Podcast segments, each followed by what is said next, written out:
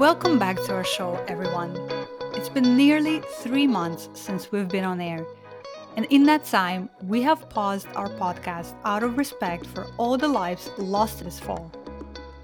In these three months, a lot of things have happened, both in the world and in my own life, which caused me to go through an intense period of a lot of searching and rethinking the purpose of my work the meaning behind it, and how what I do on the podcast and elsewhere can better address some of the stereotypes and misconceptions that plague the Middle East and other areas of the world that are feeling oppression and injustice.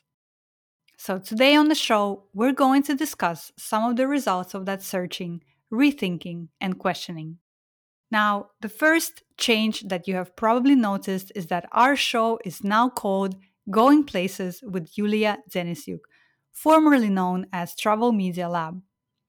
I've decided to rename the show to better reflect the renewed purpose behind the podcast to bring forward stories, voices, and perspectives of diverse groups of people around the world in order to advance our understanding of and fascination with each other. This is why I have always loved travel and believed in its power.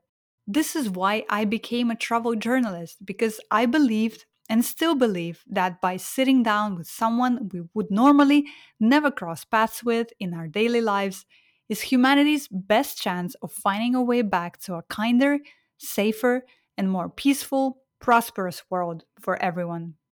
What you can expect from our show going forward is me bringing you stories from places near and far where I sit down with journalists, creators, and people living and working in destinations around the world.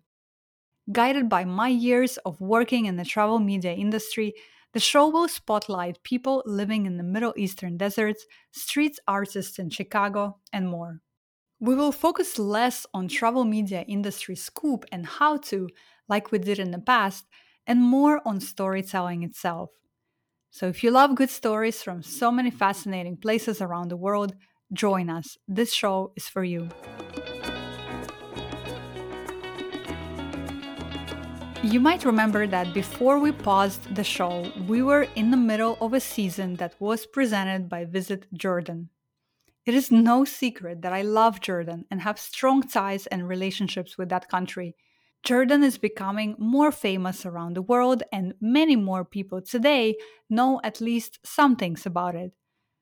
Jordan is a melting pot and has been for centuries for people from all over the region and even further, becoming a home from displaced Iraqis, Syrians, Armenians, and even Circassians, an indigenous group from the northern Caucasus Mountains that arrived in Jordan in the 19th century during the Circassian genocide perpetrated by the Russian Empire in 1864.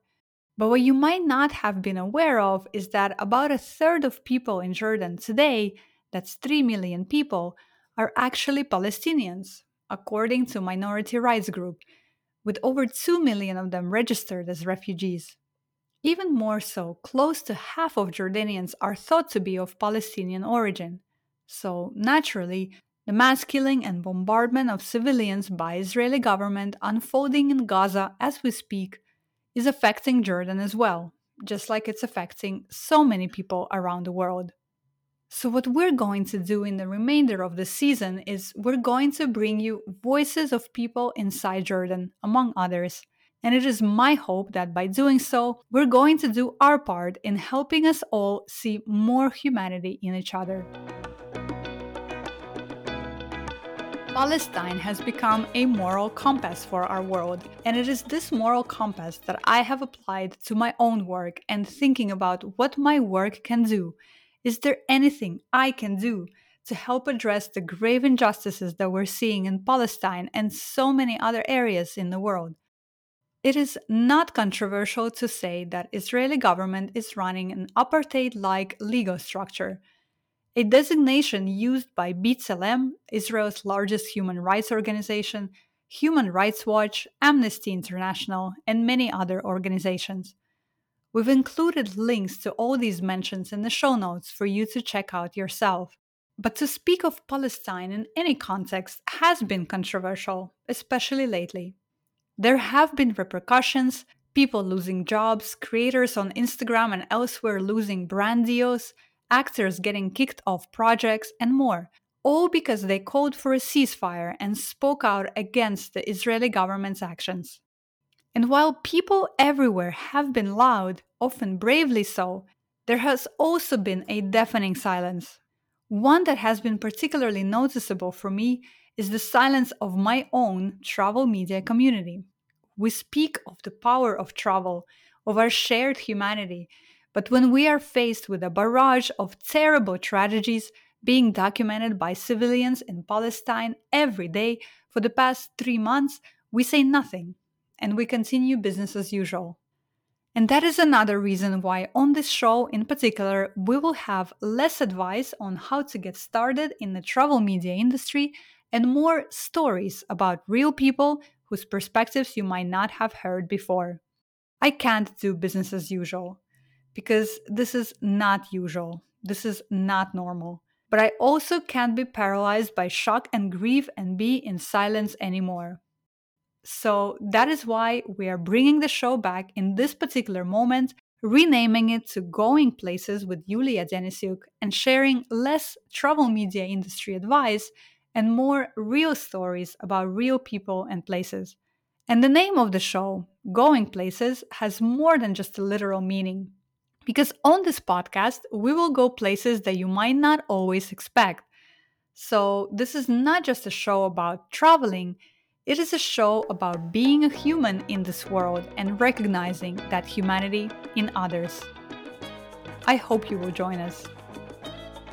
Thanks so much for listening today, and I hope you enjoyed this episode. If you want to stay updated on all things Going Places, be sure to visit goingplacesmedia.com to sign up for our weekly newsletter.